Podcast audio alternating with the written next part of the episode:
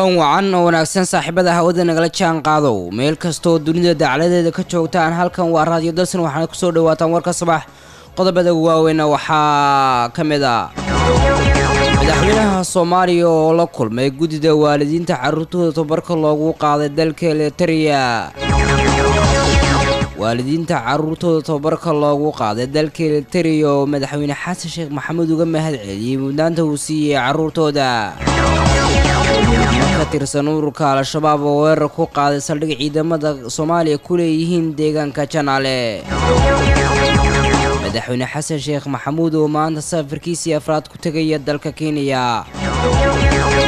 Maxkamad ku taalla dalka maraykanka oo xukunaada ku riday nin dil ugu hanjabay xildhibaan ilhaan cumar. Wararka dibaddana waxaa ugu waaweyn. Xoogan oo ruuxay gobol xeebeedka melikof oo ku yaalla dalka yukrain soo gudbinta warkan waxaa suuro geliyey shirkadda isgaarsiinta ee somtel. Shirkadda isgaarsiinta somtel waxa ay kuu keentay adeega trie g iyo for g internet ku dooro xawaaro sare iyo qiimo jaban. Adeega trie g iyo for g balas ee shirkadda isgaarsiinta ee somtel sido waa wehelkaaga goor kasta iyo goob kasta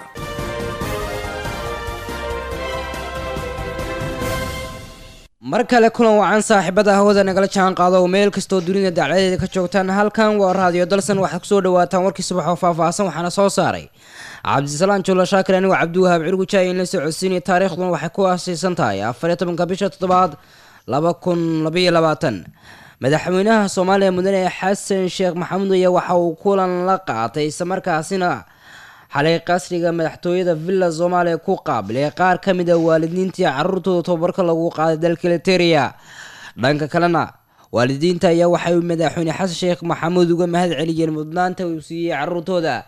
Waryahayaga cabdisalaan juula shaakir oo stuudiyaha uga sugan ayaa warkan siyaaba qaadaya madaxweynaha jamhuuriyadda federaalk soomaaliya mudane xasan sheekh maxamuud ayaa waxa uu kulan la qaatay isxog waran ah qaar ka mid a waalidiinta ciidanka soomaaliyeed ee tababarka u jooga dalka eriteria madaxweynaha soomaaliya ayaa dhallinyaradaas xeryahooda ku kormeeray maalmihii la soo dhaafay. Xasan sheekh maxamuud ayaana waalidiinta la wadaagay xaaladda guud ay ku sugan yihiin badqabkooda nololeed iyo halka ay marayaan tababarada ay dalkaasi u joogaan. Madaxweynaha soomaaliya ayaa mar kale wuxuu waalidiinta u xaqiijiyey sida ay uga go-an tahay fulinta ballanqaadkiisii ku aadanaa in ubadkooda ay dib ula midoobi doonaan dalkana dib ugu soo laaban doonaan dhowaan si ay u gutaan waajibaadka qaran oo ay sida geesinimada daljaceylka iyo nafurnimada leh ee u qaateen in ay tababar u aadaan waddanka eriteria kana mid noqdaan ciidamada soomaalida. Madaxweynaha soomaaliya ayaa inta uu socday kulanka ula qaatay waalidiinta iscelin waayey ama celin waayey dareenkiisa iyadoo la arkayay in xasan sheekh maxamuud uu waalidiinta kaxug ama xog waraysi gaar ah ka siinayay iyo sidoo kale faahfaahin dheeraad ah sida caruurtooda ay yihiin waxuuna sidoo kale sheegay in carruurta dhowaan waalidiinta ay soo wici doonaan. Madaxweynaha soomaaliya oo safar ku tegay waddanka eriteria lana kulmay qaar ka mid a caruurtaasi iyo sidoo kale dhallinyaradii tababarka loogu qaaday waddanka eriteria ayaa sidoo kale waxa uu sheegay inuu ku rajawan yahay in dalka dhowaan dib ay ugu soo noqon doonaan anaa idiin yeeray oo iri bal waalidiinta la iigu yeero meeshaan tegey dee sawirada qaarkood sidaa ku aragteen wiilashii waa soo arkay. Ciiddii maalinta labaadoo ciidda maalinta kooda halkaanaan ka tagnay. Maalinta labaadoo ciidda waa la soo ciidnay. Intooda meesha joogta ahe nin walba inuu qoyskiisa inuu la soo hadlo. Lacag kaar ay ku iibsadaana u soo reebay. Maanta ama biri middood in ay soo galaan ay soo hadlaan. Waalidaan ahay aniga aabbaan ahay carruur la awoowaan ahay. Waa garan karaa waxa iyo macnaha ay ku fadhiyaan xanuunka ay leeyihiin carruurta iyo muxuu ah weliba markaanan ka warhayn. Waalidka waxaa la yidhahaa ilmihiis wuxuu u jecel yahay midka maqan ee aanu ka warhayn ama midka xanuunsan markaas oo sariirta jiifo ayuu ugu jecel yahay la yidhaha marka aad iyo aad ayaan u dareemaa waxa ad soo marteen. Ciidankii dalka xoreynaya waa inay dalkan shabaab ka saaraan. Dadka soomaalidana ay sharaftooda iyo karaamadooda soo celiyaan niman aad u maraysid inay aad iyo aad uga go'an tahay oo ku dhaaranayo oo u taagan waayo oo markay hadlayaan wejigooda shucuurta ka muuqata aad yaabaysid markay kula hadlayaan. Marka ilaahay iidankiis guul kasta guusha ilaaha keena. Guul kastana waxay leedahay qiima loo horay leedahay. Geesiyaalaha u dhinta dadaa u rafaada dadaa u xanuunsada kuwa axibbo ah oo wax jeclaay ayaa waxay ay jeclaayeen waaya. Kuwa la jeclaayaa lagu waayaa marka guushu waxay leedahay qiimi loo bixiyay leedahay. Ilaahay waxaan ka baryayaa inta hadda la soo maray oo walwal iyo walbahaar ahay in qiimihii guusha ilaahay idankiisa aan u bixinayn inuu intaas noqdo. Oo wixii hadda ka dambeeyo nabad iyo badbaado iyo barwaaqo aan u baxna haddii ala yidhaah marka walaalahay waa mahadsantihiin waalidiinta kaleo dhanna ha la igu salaamo. Inta aad qabtaan oo kale ay qabaan dareenka aad qabtiin iyo waxa aad inay wada cabiraan waa ogyahay. Boqolkiiba boqol ha la igu salaamay ilmaha waa ilmahaygii ilahay idankiisa waan ka shaqaynay waana ka soo shaqaynayna inta dhimanna waana keenayna haddii ala yidhaah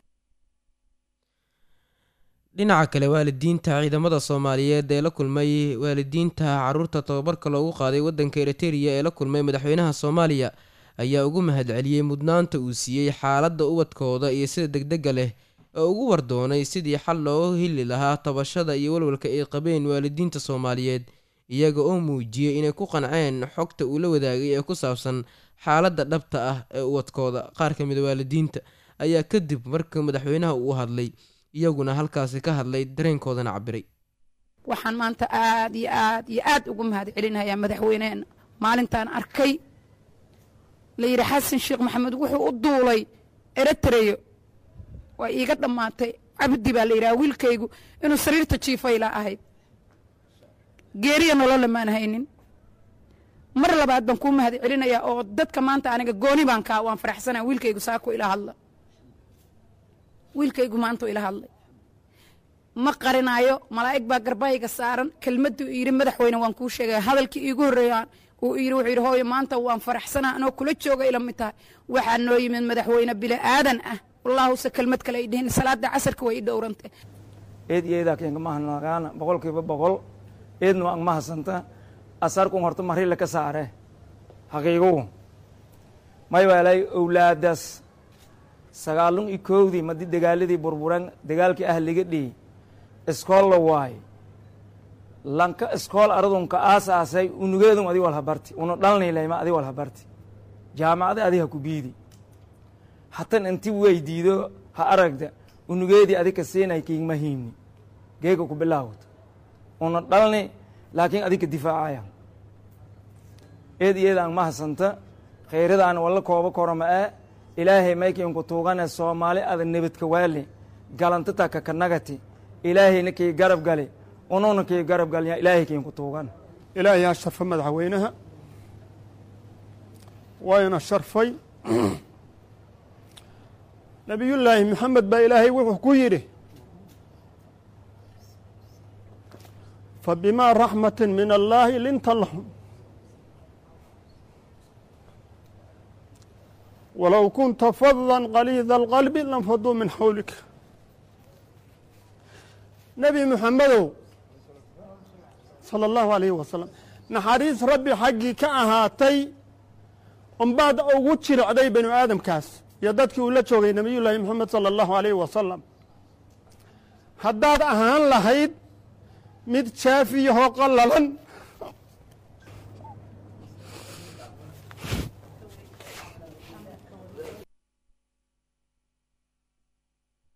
Soomaaliya ayaa waxa uu dhowaan safar ku tegay eritereya isagoona kulan la qaatay madaxweynaha dalkaasi isias afaweyki sidoo kalena la soo kulmay qaar ka mid ah dhallinyarada tobabarka u jooga gudaha dalkaasi eritereya cabdisalaam julo shaakir waa mahadsanyahay markana saaxiibayaal al-shabaab oo weerar ku qaaday deegaanka janaale islamarkaasina meelkaas uu ka dhacay dagaal culus.